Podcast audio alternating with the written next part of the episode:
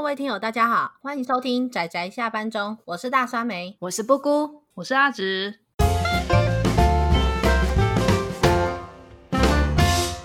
各位听友，大家好，大家今天看漫画了吗？今天又是我们这三位小伙伴一起来讨论一部新的作品哦。这次的作品啊，是科幻的类型，那它的书名叫做《霍星启航》。作者是幸村成。那这部漫画呢，它是以一个太空，算是太空回收员的一个团队们为背景。那当然，它也是有主角。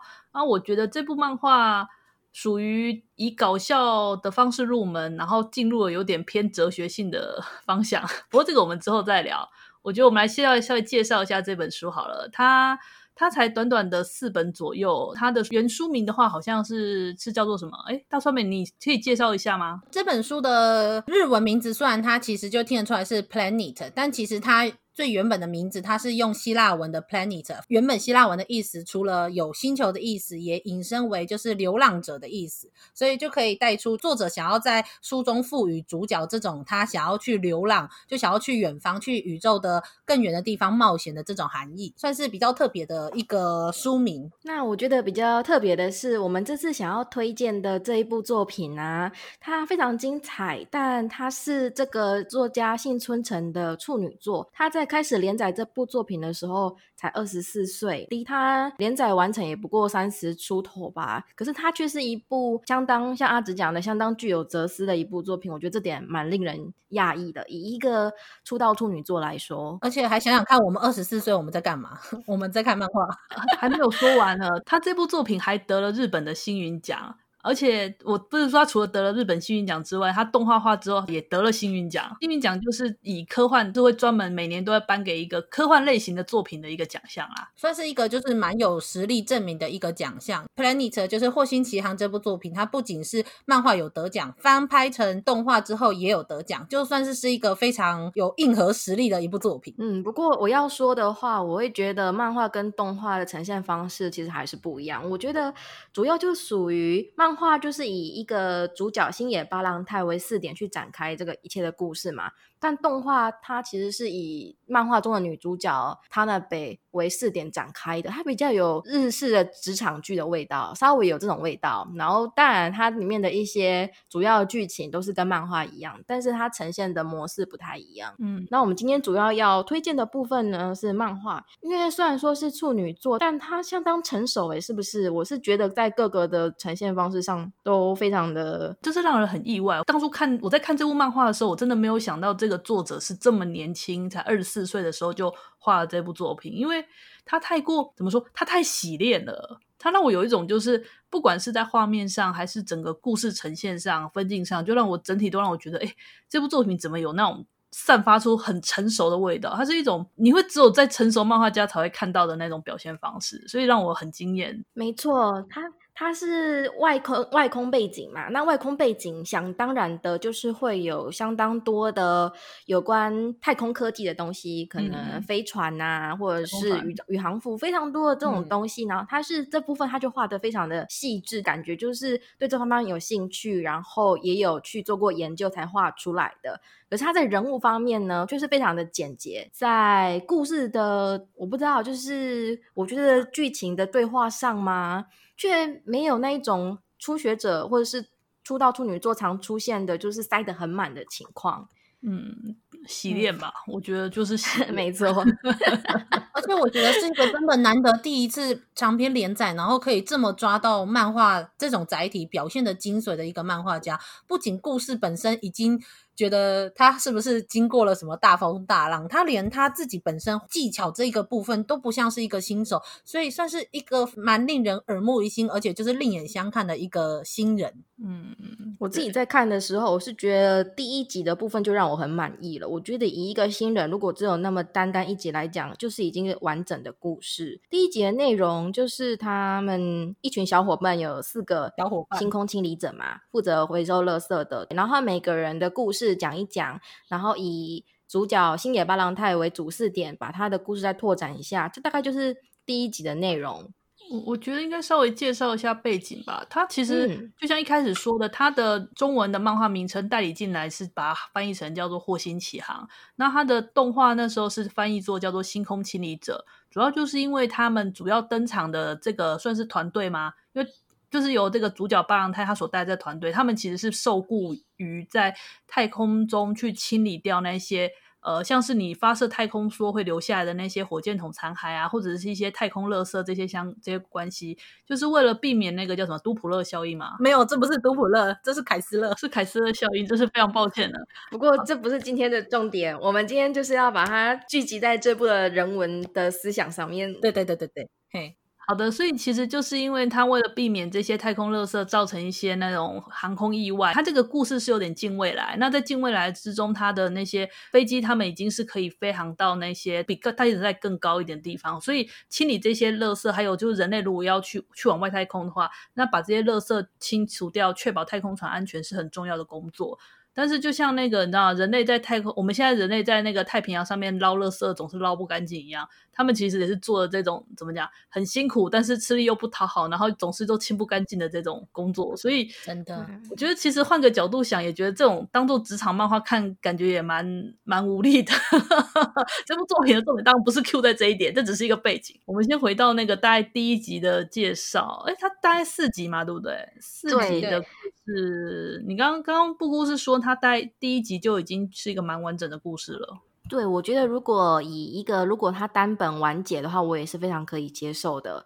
但他后续当然后续他第二集、第三集开始，他就有一个明显的主线，就是从星野八郎太这个主角的成长去拓展开来他的世界观。嗯，这是不是因为我记得当初他在连载的时候，他是抱持着不定期连载，那可能会被腰斩的心态在画？我觉得这是当然的，因为毕竟是一个 一个新人，对不对？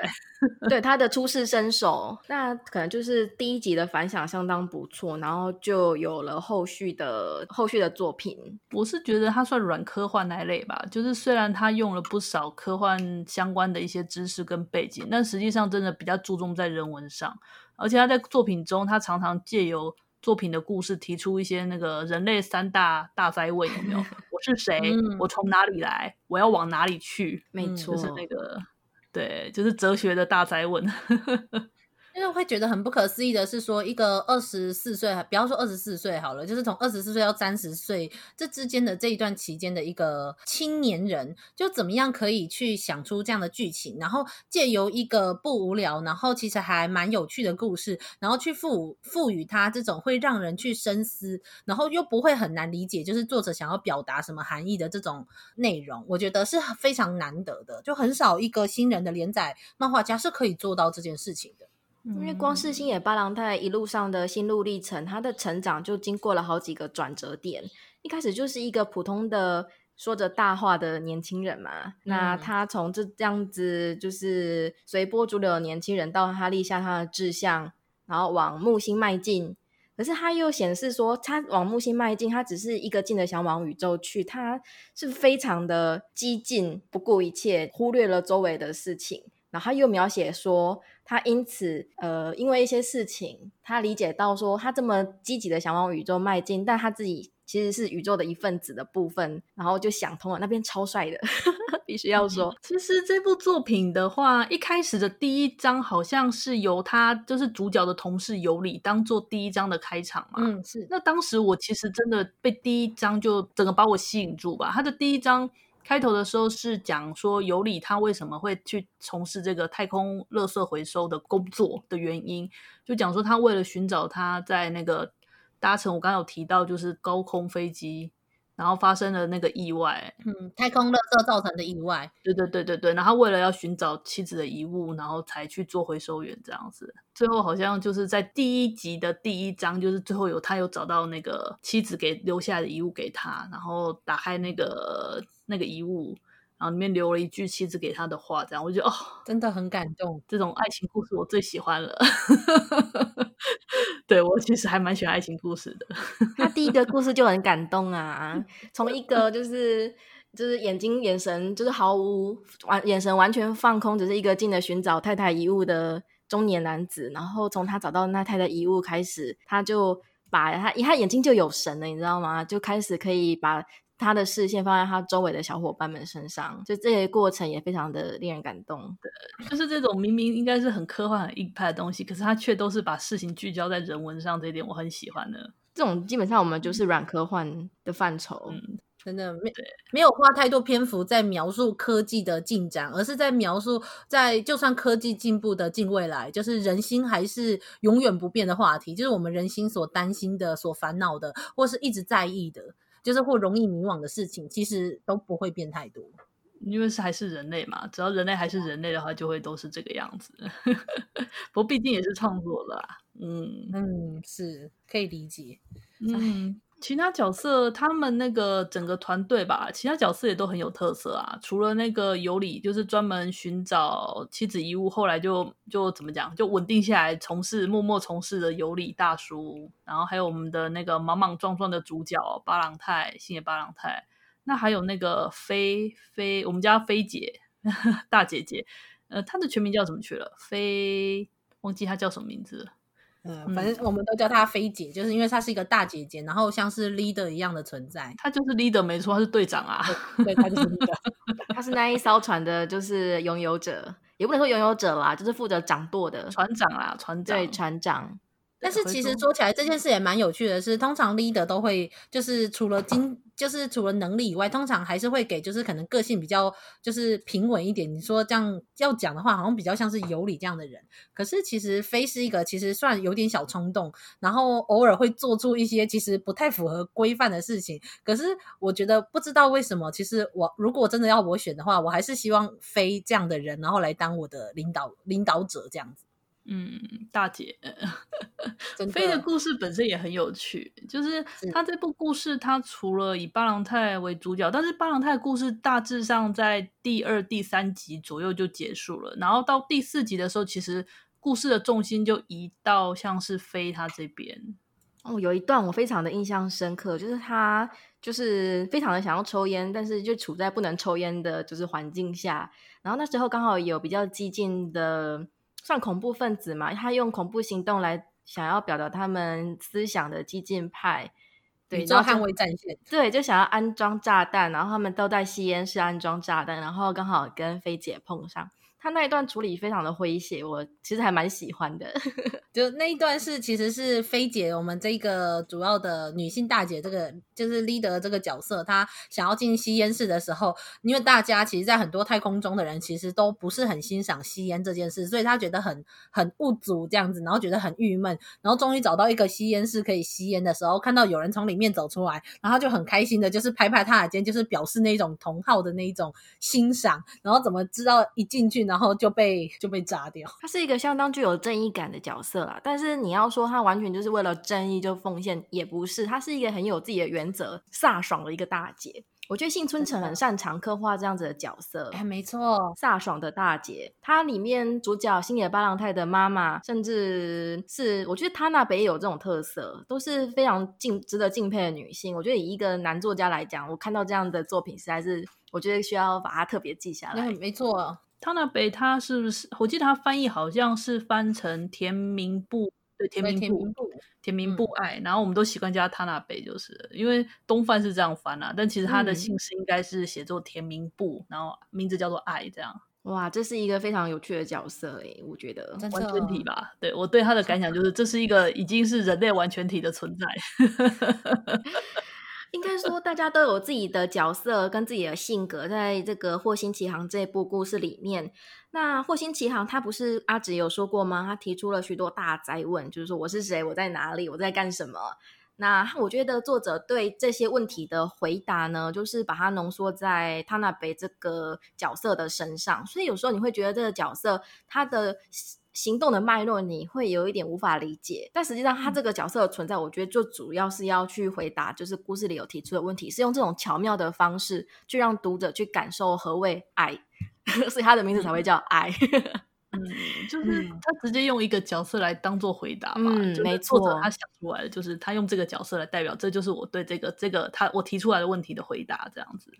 嗯，因为其实就是我觉得主角八郎太就像是我们一般人一样，就是在人生中会因为不同的时间经过了不同的经历，然后在心中会有很多对自己存在或是对一些自己的行为的一些迷惘跟一种烦恼。可是他那北虽然年纪比他小，可是他出现在他面前的时候，他就是用一种很坚定态度，然后直接跟他说：“对，我认为就是这个样子，就是没有什么值得疑惑。就算我讲不出来为什么，可是我相信就是这个样子。”我觉得从这个讲法，感觉好像是一个很死脑筋的人。其实这两个人都很死脑筋哎，不管是巴朗泰还是那个塔纳北，这两个都超死脑筋的。就算的确，我的讲起来好像他有点 T K 那种感觉，可是我觉得他那边给我的那种坚定，其实没有让我觉得很讨厌，不会让我觉得他是那一种死脾气，然后牛脾气，然后硬脑筋的那种感觉。我觉得，就算我可能不见得完全认同他的行为，可是我就觉得，嗯，这就是这个人存在的的这种形象吧，这种样子。嗯、哦，我最具代表性的就是他们在回收垃圾的时候，有回收到那种。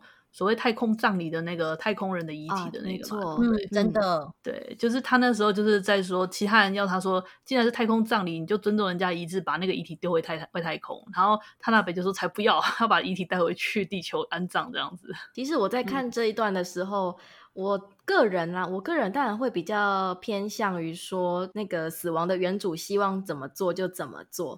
那我看到他那边这样提出这个。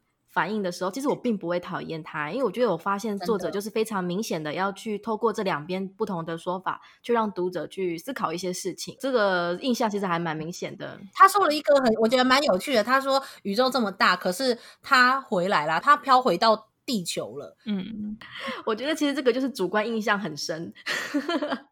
这就是爱啊！你知道，爱是一个非常主观的东西啊，没错，所以他那北的主观印象非常的深刻，我觉得这是嗯他的一个这个角色的特色，他总是用他的主观去判断，嗯，但这个判断并不会令人讨厌，真的，因为人类其实人类。对任何事情，你要说客观也没办法客观到哪里去。人类你单一存在，就真的只有你所看到的东西而已啊。嗯、所以所有的其实都是主观而已，嗯、连爱都是、啊。他就这样去用碰撞啊，用那个超死脑筋的巴郎泰跟超死脑筋的爱两个人去就是互相思想的碰撞。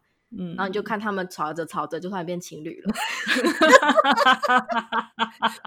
而且还吵着吵着后来又结婚了呢。对呀、啊。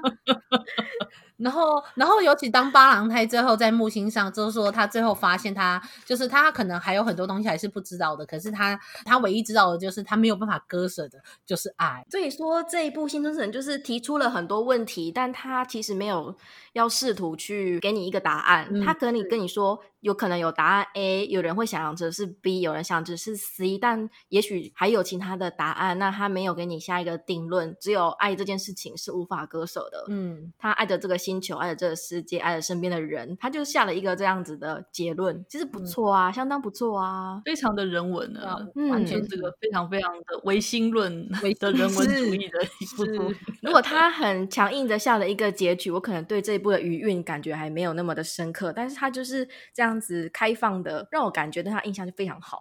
嗯，我个人的印象，嗯，我也是很很温和吧。就是作者他在很硬派的背景下，你会觉得这作者他是一个展现一个相当温和或温柔的一个世界观的。虽然也是可以看到很多很残酷的事情，嗯、例如说像飞他回想起他舅舅，就他小时候他舅舅一个不被人认知、不被人理解，然后独自生活在森林之中，最后甚至被栽赃、被诬陷。的那个舅舅，他就想起这件事情。真的，刚好现在美国又发生了这么多事情。黑人，对，我们都忘记讲，菲姐是黑人，对吧？对，我记得好像是非裔嘛。对对，基本上零出现的虽然日本人偏多，但基本上什么国籍的人都会出现一下。嗯，像尤里就是俄罗斯人啊，里面他设定尤里是俄罗斯人，然后菲他是他是美国人。那、嗯、对，嗯、啊，八郎泰跟爱是日本人，这样、嗯、是。然后还有一个是他是穆斯穆斯林嘛啊。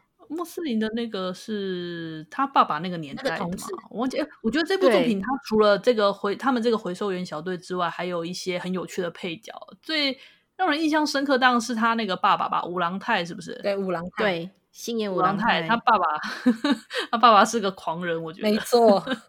很不可思议耶，这种爸。嗯，可是，在他是狂人的同时，他的妈妈的伟大也就体现在这边啊。就是他不是有说吗？一个太空员能够成就多少东西，他的家属占了很大的部分。当然，他必须在地球守着他，也许再也不会回来的可能性，然后这样支撑着一个家庭。最难能可贵的是，这个家庭是个普通的家庭。对，那时候不是讲说，你可以一个居然可以让一个家庭，然后他里面对吧，一家四口，然后家里有两个男男孩子都是去的，两个男人都是当外外太空去那边当太空人。然后这个家庭还可以像一个普通的家庭一样，所以代表这个妈妈到底下了多少的非常伟大，多少功夫在这里。嗯，真的很佩服他妈妈。而且他不仅那两个男人要去当太空员，就是另外一个儿子也要去设计太空船呢、啊。他是火箭吧？他他那个儿子是个完全的火箭迷，是是是 想说辛苦他了。我最后只能对他说一句辛苦他了。真的养出了一家子的太空太空迷，对，对，一家子都是太空迷。我必须要说，就是说这一部不是只有四集嘛，然后故事又是方方面面都有照顾到，所以其实留给这些配角的篇幅其实没有很多，但他在这些短短的篇幅里面，配角的个性其实很快就立起来了，这也是相当我觉得相当了不起的一个点。嗯，那我个人是很喜欢的一个角色。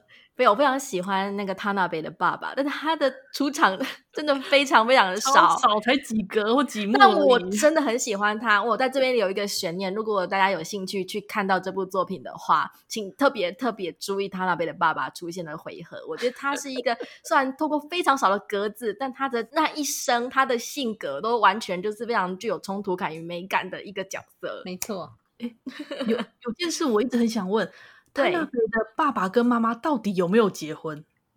这不重要，不重要。啊，好了，不重要。好，我很扫兴，对不起，对不起。但是我一直很，我对这件事情，我在看的时候，我一直很疑惑。我，我可以理解你的疑惑，但是就是我觉得可能他们可以养出他那边，然后跟他们心中的情感，如果是这个样子，我觉得可能有没有结婚对他们来说也没也不是一件那么重要的事情。对，没错，您说的没错，我太扫兴了，真是对不起。哦，不会，其实因为我也很喜欢这一对夫妻，就是我觉得他那边为什么今天可以成为一个如此温暖，然后就算说不出口说到底爱是什么，还有包括自己想的坚。持的是什么？可是他还可以成为一个如此温暖、坚定要爱的这种角色。我觉得就是来自于他这样的父母、这样的家庭、这样的父母。真的，对，没错。所以说，虽然说这对父母的存在基本上是要解释他那边的成长过程，但是我觉得这两个角色也非常值得，就是大家关注一下。对，然后可以，我觉得有很多可以想象的空间。嗯、可是，就幸村城就是点到为止，没错。但就这点很让人觉得很棒，对，很棒，真的很棒，很喜欢。很喜欢这种做法，因为我觉得能够学会点到为止的漫画家不多，要么有时候太多，要么有时候太少，有时候隔靴搔痒，然后有时候就是太多了，就会有一种情感太多，那我看到腻的感觉，稍微有一点。对，总之，我希望如果听众有听到，然后还没有看过这部作品的人，真的要去好好看看、欣赏这部作品，因为你很难想象得到，是说现在有多少个漫画家是可以在第一次的连载，虽然是不定期连载，他可能没有定期连载的压力，可是以一个新人来说，然后可以做到这样子成熟，然后又某种程度上有点算是。给我一种很浩瀚的那种感觉的作品，我觉得是非常非常难得一见的一个漫画家，而且重点是它很好阅读。它一开始其实是偏向有点搞笑的方式，让你有点非常好阅读。我记得第一集先是用有理具有那种人文性的风格，就那种爱情故事，你就会觉得啊好棒。然后再来就是进入了那种像菲姐想要抽烟干嘛，有点用搞笑的方式来讲一点比较严肃的剧情。他就会用一些通俗易懂，然后又具有深入浅出吧。我觉得他是用一种深入浅出，用故事的方式带进他的一些问题，然后把它铺陈到你会觉得，诶，好像不知不觉间你就发现这故这其实是一部非常厚实的故事。然后不知不觉间他就跟你提出了很多很多的疑问，也带你不知不觉边看边看，你就会跟着角色一起去走过这些心路历程，然后去去到最后达到作者就巴郎太最后讲的那句话，就是。关于爱，我一直无法割舍的这句话作为 ending 这样子，嗯，我就觉得哦，好厉害！这个讲故事的能力非常的惊人，好厉害呢。所以就 是第一部作品都这样了，那后面的作品当然也是一样很优秀哦。哦，对，我就知道你这句话什么时候要讲，你一直一直在重复说他的第一部作品怎么样怎么样，我就觉得你，我想说你什么时候要讲出那一句？我就等你们接我 Q 的点，然后又。好的，好的，来来来，你既然那么想讲，让你讲一下这位那个幸村城他的下一部作品是什么？哎、欸，你是是我们这边把那个那一部收集的最齐的哦，对，我收的最齐，因为因为我真的超喜欢。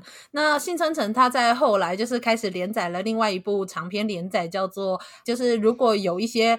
呃，听友也是会看很多类型作品的人，应该都会知道有一部叫做《海盗战记》（Vinland Saga） 的这部作品。那这算是他第二次的长篇连载。那第二次的这个长篇连载，就目前就是由东立出版，已经到了二十一集。哦，对，我私心非常喜欢这部作品。我除了把它一整套买回家以外，我出国的时候还去英国买了一整套英文的精装版回家。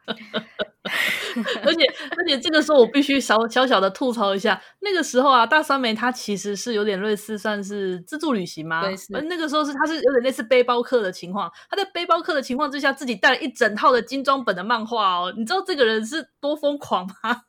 没有啦，就是还是有中间有一段时间，然后请人帮我带回来。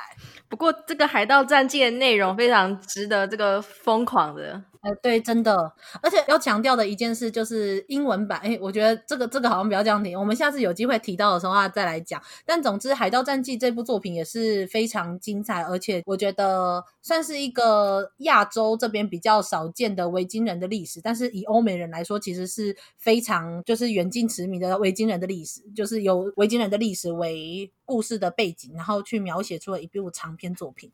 然后我还为此跑去维京人的那些国家。稍微跑了一下，这样，然后看看一些博物馆，我觉得很开心。下次如果有机会，可以来跟听友大家分享一下我的朝圣。我觉得《海盗战记》作为幸村城的第二部作品，它有符合我期望的，就是它真的有进步。它第一部就很了不起了，但它在它的第二部长篇连载下，就是又更进了一步。我觉得这点真的非常的厉害。那它有一些特性哦，也非常就是稳定的保留了下来。我非常喜欢的就是那种包容的感觉嘛。嗯、之前阿紫有说过，《霍星奇航》里面它其实是有一种让人家放心的包容感的。那在那个《海盗战记》里面，它整体上是反战的，但它也是在那个好战的维京人的背景下，它其实是会去描写那些战斗狂们爽快利落的战斗，然后做那个主角是欣赏他们的。它这种两边都。非常心胸宽广的、包容的那种感觉是，是我觉得是他这个作者的特色。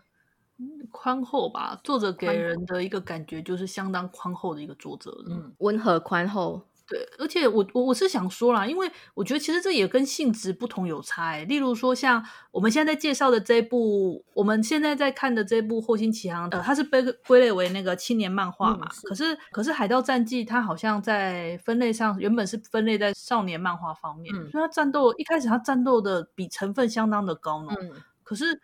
我觉得越到后来，他已经进入了青年漫画的领域了。他不是转到青年漫画上连载了？对啊，后来好像是编辑建议说，以他的性质，就是转到上青年漫画上面连载。所以主角也是，就后来就也是经历了一段，就是走出自己过去的阴影的一段过程。那边真的非常青年漫画了，真的。对，哦、性质吧，我他还是在青年漫画比较能够放手去做吧。以这个作者的调性来说，真的。嗯，我觉得这个编辑建议的很好。嗯，虽然说我觉得也不是说《海盗战记》因此就是少年不能看，但是我觉得有很多东西可能要稍微年纪大一点，然后再一次从头看，我觉得会有可能比较多的体悟。我觉得年纪小一点，可能乍看会有点看的不是很理解。那个，我觉得我们先把话题回到这个，对不起，这个霍星奇航好了。我们之后再来介绍一下《海盗战记》。那我们对于现在新村城的这部《霍星奇航》，大家还有什么想要再聊的地方吗？哦，我觉得可以，就是其实我觉得在《霍星奇航》第四集的就最后一集，它的作者的话，其实就可以看出总结出我们刚刚就是讨论出来，告诉听友大家的内容。哦，我应该说。我很喜欢作者的话，哎，他们在每一集的作者的话的部分，像有些作者都不是，有些就只是打个招呼啊，或者是稍微稍微跟读者聊天一下。可是幸村澄他都很认真的写一大段话，哎，没错，而且我超喜欢看的，超值得看。所以我来我来念一下第四集的，不管我要来念一下第四集的。OK，okay 请说，请说，超长的这段。他说。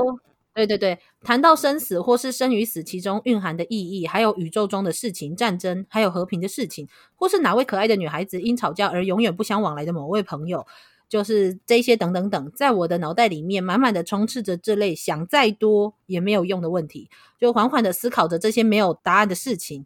一边让时间给白白的消耗着，然后因为不想浪费时间，就想随便在当时的那个时间点上先下个结论，这样。然后可是结论当然是没有办法马上想出来的，所以于是当我想到这件事情的时候，其他事情就会像浮云一样，就是没有办法吸引我的注意力。